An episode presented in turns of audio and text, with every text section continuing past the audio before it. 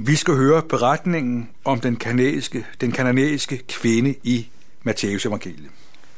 Kapitel 15, vers 21 til 28.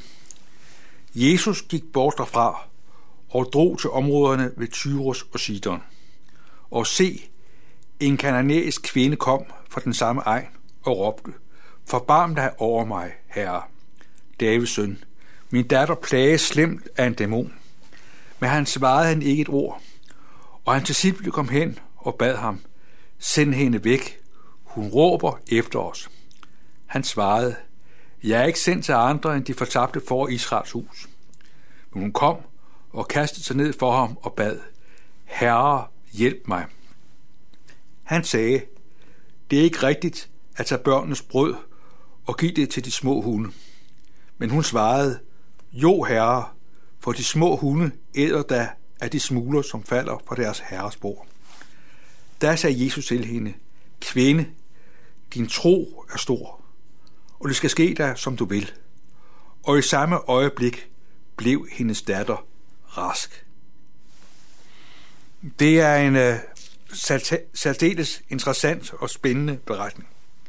Det er mærkeligt, at vi møder her en kvinde, som virkelig har vanskelige problemer. Hun kommer til Jesus. Og hun havde jo sikkert forventet, at Jesus ville hjælpe og gribe ind. Og det første, hun møder, det er, at Jesus er fuldstændig tavs. Han er fuldstændig afvisen over for hende. Den måde, Jesus agerer på, vil jo føre til, at man øh, stod til dumpekarakter, hvis man skulle gå på pastoralseminaret. Vi har jo lært, at man skal være, have empati, man skal have følelse, man skal leve med og sætte sig ind i andre menneskers situation og andres vanskeligheder. Her hører vi, at Jesus til sydlandet fuldstændig er kold og lige glad med denne kvinde. Hans disciple er ikke spor bedre. Da disciplene ser, at denne kvinde kommer, opfordrer de Jesus til, at hun skal sendes væk. Og det giver jo os det spørgsmål at forholde os til. Hvordan er det, når vi møder mennesker? Er det sådan, at vi i vores adfærd, i vores måde at være på, er med til, at mennesker bliver frastødt, at mennesker ikke kommer ind i en kristen menighed, fordi de for os, der er kristne, møder en hårdhed og en ligegyldighed. Denne kvinde var virkelig ildstedt. Det var op ad bakke. Vi hører, at hendes øh, datter var besat af en dæmon. Vi ved ikke præcis, om, øh, om hun har været optaget af afgudstyrkelse, men hun kom fra en sammenhæng, hvor der var meget dyrkelse af afguder. Og på den måde kan man sige, at det kan måske være grunden til, at hendes øh, datter var dæmonbesat. Hun var også kvinde, og det normale var, at, øh, øh at, at jødiske mænd ikke havde omgang og fællesskab med kvinder. Hun tilhører en kultur med en anden religion. Hun kommer til Jesus. Og Jesus vil slet ikke have noget med hende at gøre, i hvert fald i første omgang. Han starter med at afvise og være tavs over for hende. Hvad går der så af Jesus? Er det ikke sådan, at, at Bibelen taler om, at den, som kommer til Jesus, vil han aldrig støde bort? Kom til mig, alle I, som er trætte og tynget, og jeg vil give jer byrde. Hvad går der af Jesus? Hvor er den kærlighed, som vi ofte taler om, Jesus har henne? Det er som om, at Jesu kærlighed, den er ikke eksisterende. Indimellem så er Jesu kærlighed skjult, og det var den også over for denne kvinde. Jesus elskede denne kvinde, men i situationen i nuet, der var kærligheden skjult. Kvinden ønskede brændende, og det forstår man jo godt, når man selv er forældre, at hendes datter blev rask. Øh, vi har ikke nogen øh, øh, fornemmelse, vi, vi, vi får ikke beskrevet, at denne her kvinde havde et ønske om at få et personligt forhold til Jesus. Jeg tror, at denne kvinde havde, havde et ønske om, at Jesus ville hjælpe hende så hun kunne komme tilbage til sin almindelige hverdagsliv. At hun, kom, at hun kom, så at sige kunne komme ind på sporet igen. At hun ønskede, at Jesus skulle hjælpe hende, og så kunne hun leve videre, som hun før havde gjort.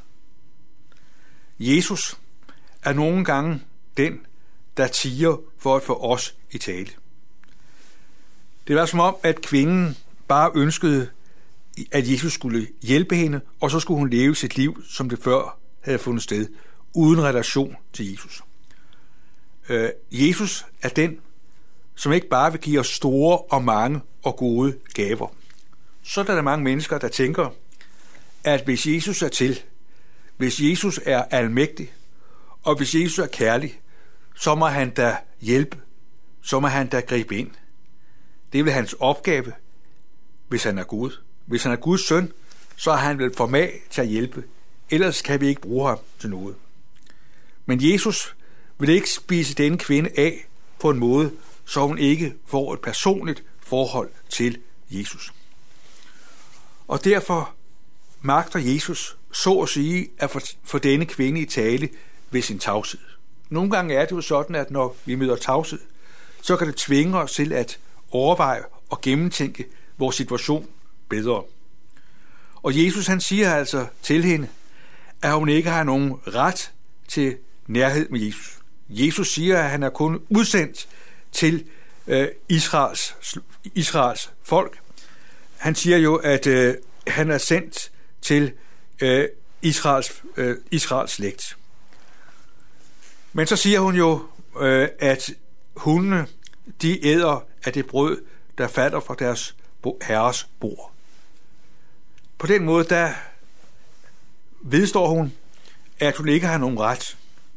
Hun accepterer sin situation, at hun ikke har ret til Guds nåde, men hun beder om, at Gud må være hende nåde. Vi lever i en kultur, hvor vi har rigtig gode tanker om det at have en hund. Vi taler om, at hunden er menneskets bedste ven. Men på Jesu tid og indtil bare for 200 år siden, der var det at have en hund jo anset og betragtet for øh, for et urent dyr. Det, at hun øh, vedstår, at hun er en hund, viser jo, at hun vedstår, at hun ikke kan forlange, at hun ikke kan kræve Guds nåde og Guds barmhjertighed. Hun vedstår, at hun i forhold til Gud er som en hund. Hunden er afhængig af de smuler, som falder ned fra bordet. Sådan vedstår den kvinde, at hun er helt afhængig af Guds nåde. Virkeligheden er, at det ikke er vores nød, der giver ret over for Gud. Sådan tænker mange mennesker, at hvis vi har det svært, øh, så har vi ret til Guds nåde. Og sådan er samfundet jo også skruet sammen. Vi har et samfund, hvor samfundet øh, forsøger at hjælpe mennesker, der er nød. Jo større nød, jo mere hjælp kan man forvente fra samfundet. Og sådan tænker man nemt, at sådan er det også i forhold til Gud. At når vi har meget nød, så vil Gud hjælpe os. Men i forhold til Gud, der er det ikke vores nød, der giver adgang eller kvalificerer os. I forhold til Gud er det alene Guds nåde, der afgør. Det var det, denne kvinde øh, accepterede og vedstod. Hun accepterede, at ligesom hun er afhængig af deres herre og deres herres velvilje, sådan var hun helt afhængig af sin herre. Hun får det, der falder ned fra bordet. I forhold til Gud er det fantastisk, at Guds nåde er smuler, der giver del i Guds barmhjertighed og giver plads i Guds rige.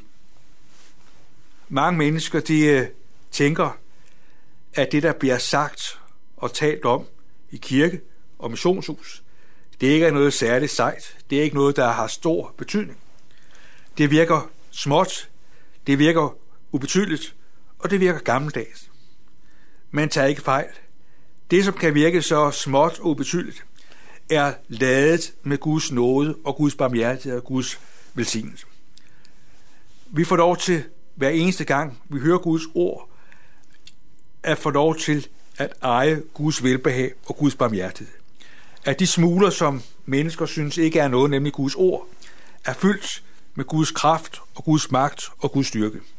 Og her får vi en rigdom, der aldrig øh, svinder op og forsvinder. Guds nåde får vi lov til at leve af som dagligt brød hver eneste dag. Det er vores fantastiske virkelighed, at Gud er den, der ser os som mennesker, der kan leve i kraft af nåden. Jeg synes, Jesus slutter denne her tekst meget forbløffende. Han siger, kvinde, din tro er stor. Er hans tro der stor? Hun kunne vel dårligt til sin kristne børnelærdom. Hun kunne nok slet ikke noget om trosbekendelsen og fadervor. Øh, hvis, man, øh, hvis man testede hende om spørgsmål til den kristne tro, så var hun mere eller mindre blank. Alligevel så siger Jesus, at hendes tro er stor. Det lyder forbløffende. Men det viser noget om, at det, der gør troen stor, det er jo ikke vores erkendelse og det, vi har tjek på, men det er det, at vores tro er rettet mod Jesus. Han, som er troens banebryder og fuldender. Det er det at komme til ham, øh, som er troens hjertesag og pulslag. Du og jeg får lov til at komme til Jesus præcis sådan, som vi er. At her ser Jesus altså en stor tro. Din tro er stor. Hun kom til Jesus. Hun bøjede sig over for Jesus og erkendte, at hun ikke havde ret og krav til Guds nåde. Men hun vidste, at de smuler, der kom fra Jesus, var, var, var, var bestemt af Guds kærlighed, og det kunne give hende en liv og en fremtid. Din tro er stor. Tænk, du og jeg får lov til at vende os til Gud, præcis sådan som vi er. At Gud ser altså en stor tro i bare det at komme. Kvinden kom til Jesus. Du og jeg kan komme til Jesus. Hun havde ikke troen på forhånd, men i mødet med Jesus, der blev troen vagt og skabt ens liv. Og det er jo vores redning, at vi som synes, at øh, vores tro øh, smuldrer mellem fingrene på os, vi igen og igen får lov til at opleve, at når Jesus får os i tale, så skaber han troen, så nærer han troen, og så får vi lov til at leve i hans nærhed. Tænk, vi hver dag får lov til at høre et ord, som holder os fast i Guds nåde og Guds barmhjertighed. Denne kanadiske kvinde er et eksempel på, at ligegyldigt hvor besværligt øh, vi har det, og også i forhold til andre mennesker, så er der en vej, når vi kommer til Gud. At Jesus er den, der møder os for at give os del i hans nåde og hans velsignelse. Amen. Lad os takke og bede. Himmelske Far, vi takker dig, fordi du ser os. Og du ser, at vi kan komme ud i vanskeligheder, at vi ikke kan overskue som en kvinde, og vi synes alt er håbløst. Tak fordi vi får lov til at komme til dig. Tak fordi du er den, der møder os med noget. Tak fordi, at øh, de smuler, som falder fra dit bord, det du siger, er med til at give os tro og give os liv. Vi takker dig, fordi du taler til os, for at troen må blive vores virkelighed. Og så beder vi om, at vi, som kender dig, ikke må være som disciplen, der lægger en distance og afstand til andre mennesker. Vi beder om, at det må være sådan, at de mennesker, vi øh, lever sammen med, igennem mødet med os, må erfare din omsorg og din barmhjertighed. Tak fordi vi denne dag får lov til at betro os til dig. Amen.